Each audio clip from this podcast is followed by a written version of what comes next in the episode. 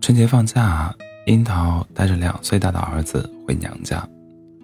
吃过晚饭之后，樱桃在卧室里敷面膜，听见爸妈在客厅里闲聊。他爸对他妈说：“明天去老李家，把你外孙子也抱去吧，人多热闹。”我妈回答，他妈回答：“我才不抱，又不是我孩子，走哪儿抱哪儿。”樱桃摁着眼角。憋着笑说：“那行啊，你把我抱去吧，我是你孩子。”樱桃和他爸妈的事情完全可以拍一部家庭喜剧。小学的时候，樱桃家里并不富裕，为了多要点零花钱，樱桃曾骗他妈说学校要开一个艺术班，芭蕾、国学、围棋、计算机，什么都教，特别划算，一个月才三块钱。结果是他妈一边狂笑，一边使劲的揍他。啊，三块钱，你当你妈是个傻子吗？大学刚毕业的时候，作为家里工作最懒、收入最低的人，樱桃经常被他爸嫌弃。但凡是他上厕所的时间长了，玩手机的时候发笑了，沙发上的枕头掉地板上了，垃圾桶快满了，他爸都会找他的茬。有一年春节回家，他两手空空的进门了，他妈一边忙着给他煮饭，一边嫌弃他。你都二十好几的人了，回家都不给我带个礼物，怎么就这么不要脸呢？他一脸惨笑的回回复道：“不要脸怎么了？不要脸省钱啊！”樱桃也会找一些事情来反击，比如吃饭的时候提醒他妈少放点酱油，结果他妈直接把饭菜和碗筷都收起来了，并且告诉他：“那你就自己弄吃的吧。”当天晚上，他还在洗衣机上看见自己的脏衣服都被妈妈挑出来了，旁边还贴了一个纸条，估计洗衣粉放多了也不好，你的衣服还是你自己洗吧。又比如，说他爸不该抽烟，结果他爸一脸傲娇的回应他：“那你就出去找个不抽烟的老爸，现在我们断绝关系好不好？生活费不给你了好不好？”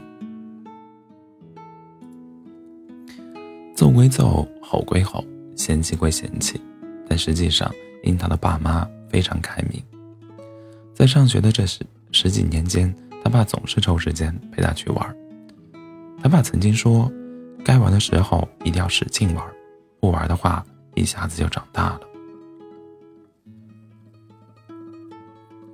找工作的时候，他妈说：“你找自己喜欢的就行，反正我们又不指望你来养。”第一次辞职之后，他爸怂恿他出趟远门，以后经商就当是找商机，以后学艺就当是找灵感。如果以后是做个普通人，那就当是去找快乐。在被一堆亲戚催婚的时候，他妈非常认真的对他说：“不着急，这些今今天催你结婚的人，跟明天你过得不好。”然后劝你不要离婚的人是同一群人，看见没有？一个家庭给孩子最好的牌，不是万贯家财，不是位高权重，而是皮实，是发自内心的那种愉悦感。反之，一个家庭给孩子最烂的牌，不是穷困潦倒，不是人微言轻，而是自卑，是刻进骨子里的自我厌恶。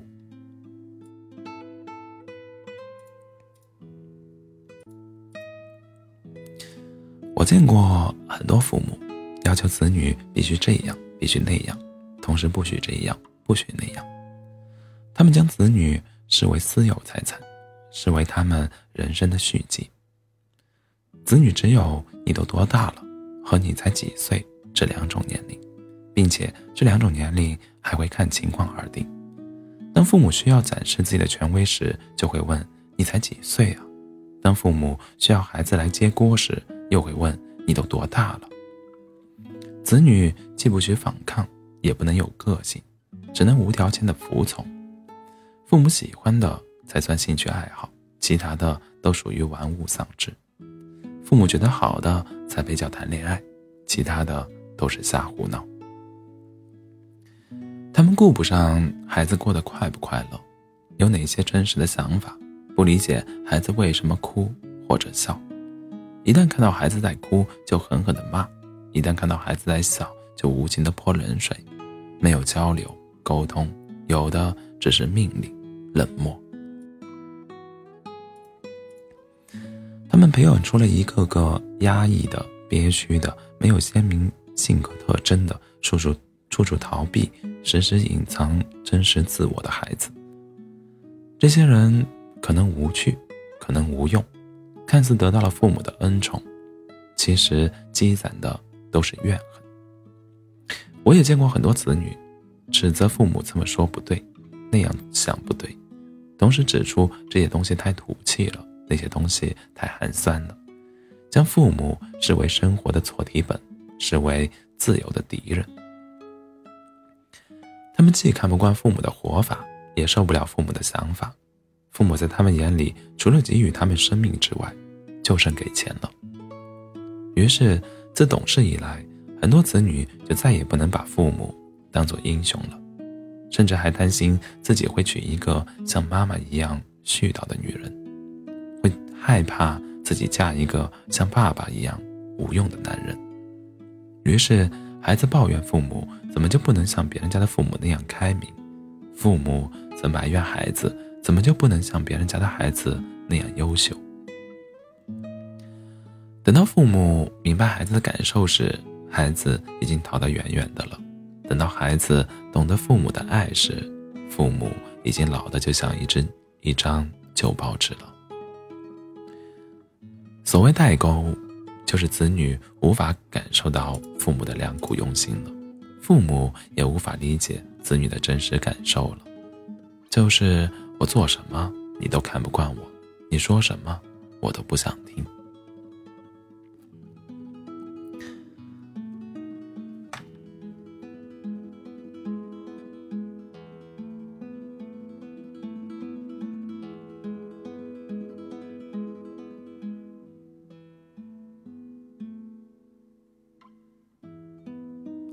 电影《完美的陌生人》里有一个小细节，大致是这样：一位十七岁的少女谈恋爱了，男朋友邀请她去家里做客，并且暗示家长不在家，所以女生很清楚，这不是简单的见面聊天，很有可能会滚床单。于是少女给她爸爸打了电话，非常诚实的说出了她面临的选择和担心。少女说：“我很喜欢他，但我没想过这么早跟他发生关系。可如果我不去，又怕他会不高兴。”他的爸爸听完后非常坦诚的对他说：“亲爱的，你不能因为怕他不高兴而去他家，这不是理由。你要明白，这是你人生中非常重要的时刻，是你会铭记一生的事情。我当然不会支持你去，因为你还小。”但是，如果你以后想起这个时刻，无论这段感情的结果如何，你都会嘴角带笑，那你就去吧。但，如果你并不是这么认为的，或者说你现在还不太确定，那我的建议是，一定不要去。想象一下，如果你是家长，听到孩子非常诚实的跟你说这样的事情，你会做出什么样的反应？会疯掉吧，音量会不自觉的飙到最高，然后怒发冲冠地对着孩子吼：“你脑子坏了，不能去，绝对不能！你要是去了，就别认我这个妈或者爸，就别再回这个家了。”会失望吧，眉头紧锁，脸色凝重，然后话里带刺：“你还要脸不？你不要，我还要啊！”还是直接无视。继续忙手里的事情，然后像什么都没听见一样冷漠地说：“随你便，想怎样就怎样，我管不了你。”又或者是像电影里的那位爸爸一样，能够心平气和的听完，然后给出中肯的分析，以及不失偏颇的建议。再想象一下，如果你本人就是这位十七岁的少女，你会跟自己的父母诚实的说明一切吗？我相信大部分人都不会，且不说这，是，是这种人生大事，在很多小事上，很多子女都是天生的说谎大师。比如小时候考砸了，回到家，你一脸认真的对你爸说：“老师说了，这次试卷特别难，能考五十五分已经不容易了，最高好像才六十六分。”你还会一脸为难的对你妈说：“老师还说了，这次考试不搞排名，所以我也不知道我得了第几。”因为你知道，如果实话实说，接下来的假期将会无比难过。比如大学谈恋爱了，钱不够花，你可能会跟你妈说下个月要报一个补习班，学校运动会快要到了，我想买一双跑跑步鞋。因为你知道，如果是以谈恋爱为理由，那么钱是肯定要不来的。人之所以会选择了撒谎，是因为他权衡了利弊之后，发现诚实等于源源不断的审判，跟。难以忍受的抱怨，而撒谎等于大概率的平静，跟可能会有好的会有的好处。所以，当你因为别人撒谎而准备爆炸之前，请一定要问问自己：如果对方说了实话，我会选择理解并原谅他吗？如果答案是不能，那么请再次追问自己。他凭什么要对我说实话？撒谎不是很正常吗？所谓代沟，就是子女有无数的心事，却不能向时时准备要审判自己的父母袒露。A 接到了老妈的电话，大意是想让 A 帮忙买一款健康鞋垫，说身边有好几个老太太在用，特别好，单价两千多。A 就上网查了一下，然后从医疗原理、营销策略以及类似的案例来告诉老妈，这东西肯定是骗人的。讲了足足有半个小时，有理有据，声情并茂。末了，A 问道：“妈，你听明白了吗？”他妈叹了一口气说：“完全明白。”然后又补了一句：“都说养儿防老，原来都是骗人的。”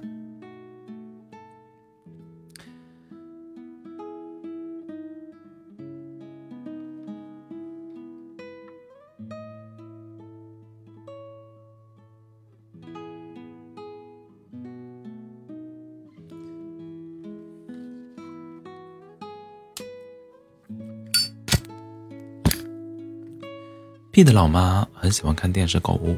有一次回老妈家，老妈告诉 B：“ 我看电视购物频道买了一款超级划算的包，你看看，超级明星定制款，原价一万九千八，我只花了九百九十八元。”B 自然知道老妈上当了，但他没有拆穿，而是表现得非常惊喜：“老妈，你真是太有眼光了，这包买的真值。”这位妈妈。高兴了足足小半年。孝顺是讲道理吗？是明辨真伪吗？不是。真正的孝顺就是不急着对自己的父母说教，就是允许他们犯一些低级的错误，让他们说一些你不认同但他们坚信不疑的话，让他们做一些你不喜欢但他们非常热爱的事。真正的孝顺。就是把自己变成父母的双腿和双眼，让他们去他们没去过的远方，看他们没看过的美景，然后给他们分享自己的见闻和世界的变化，并且找机会带他们去走走看看。那么你呢？常年在外漂泊，父母常年待在寂静的房子里，而你则常年寂静的。待在父母的通讯录里，有时候他们生病了，你却只能在他们痊愈之后，才从旁人那里得知。好不容易回到家，当父母围着你问这问那的时候，你却目不转睛地盯着手机屏幕，然后不耐烦地回应了一句：“跟你说了，你也不懂。”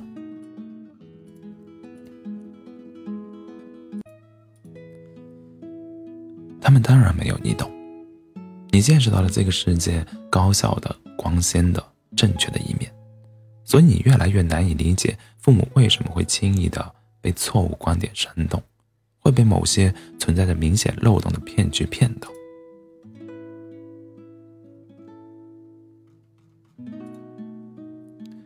你读过各式各样的励志文章，听过各种各样的热血故事，所以你认定了时间比什么都珍贵，所以你理解不了为什么父母会不厌其烦地要求我们省吃俭用，所以你看不惯父母为了省钱而做一些费力不讨好的事情。你越来越有主见和判断，对世界的认知越来越丰富，对自己的人生规划越来越清晰。所以你听不进去父母的告诫，甚至对他们的嘘寒问暖感到厌烦，对他们的指点满是抗拒。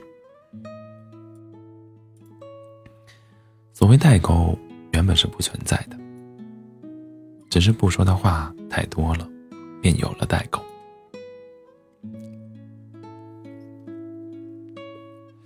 有个大四的女生说，刚上大学的时候，我已经十八岁成人了。可爸妈还是像对待幼儿园的小朋友那样，要求我晚上六点之前必须回家。很长时间内，我都觉得他们保守、狭隘，理解不了，也忍受不了。直到我最好的朋友出事了，我才理解了父母的良苦用心。因为意外和明天，真的不一定哪个会先到来。有个高中高中男生说。偶尔会觉得说话粗鲁、喜欢讨价还价的妈妈很丢人，连起码的面子和尊严都不要。有很长一段时间，我不喜欢妈妈，不喜欢他来参加我的家长会。但直到我看见他把讨价还价省下的钱全部用在我身上，我才明白，在妈妈心里，比起面子、尊严，我才是最重要的。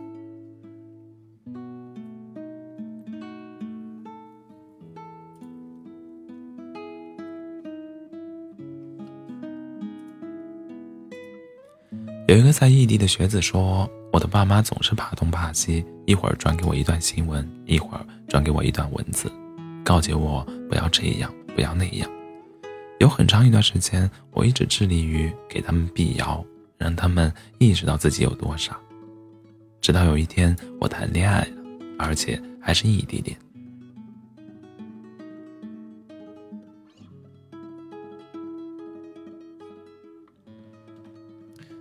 但凡女朋友所在的城市发生了什么事情，我都会立刻转发提醒他。那一刻，我才理解自己的父母，他们不是愚昧，只是爱我。有个做老师的妈妈说：“当我教学生做题，而他们却总是听不懂时，我真想两巴掌打过去。”那一刻，我突然就理解了当年爸爸为什么总是用笔敲我的脑袋。当时觉得糟心、难过、烦躁，现在才明白，那是恨铁不成钢的无奈，更是望女成凤的期望。长大，至少有两个标志：一是理解了父母的不容易，并且迫切的想要回报他们；二是接受了父母的不完美，并且无条件的原谅他们。所谓代沟，就是父母总是高估了自己对子女的重要性，同时低估了子女所承受的压力和痛苦，而子女总是高估了父母制造束缚的能力，同时低估了父母为自己着想的程度。想对天下的父母说：你对孩子的付出，注定会超过孩子对你的回报，但是，这并不意味着孩子必须活成。你指定的人生，不要动不动就说我都是为了你好，你真是让我太失望了。不要用自己的爱去绑架一个鲜活的生命。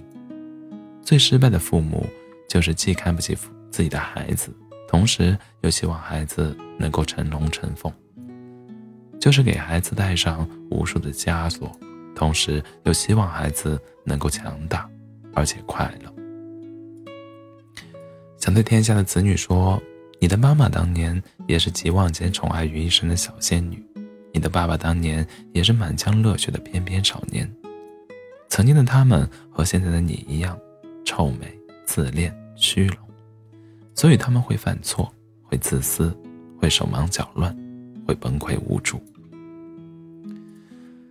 父母是第一次做父母，你是第一次做孩子，谁能保证自己不犯错呢？在你责怪父母独断专行、蛮不讲理的时候，我希望你能够提醒自己，他们不是完美的大人，自己也不是完美的小孩。不争的事实是，他们用芳华，他们用芳华逝去换来了你的璀璨人生，而你的风华正茂换来的，却是他们的风烛残风烛残年。所谓代沟，其实都是还没来得及被理解的爱。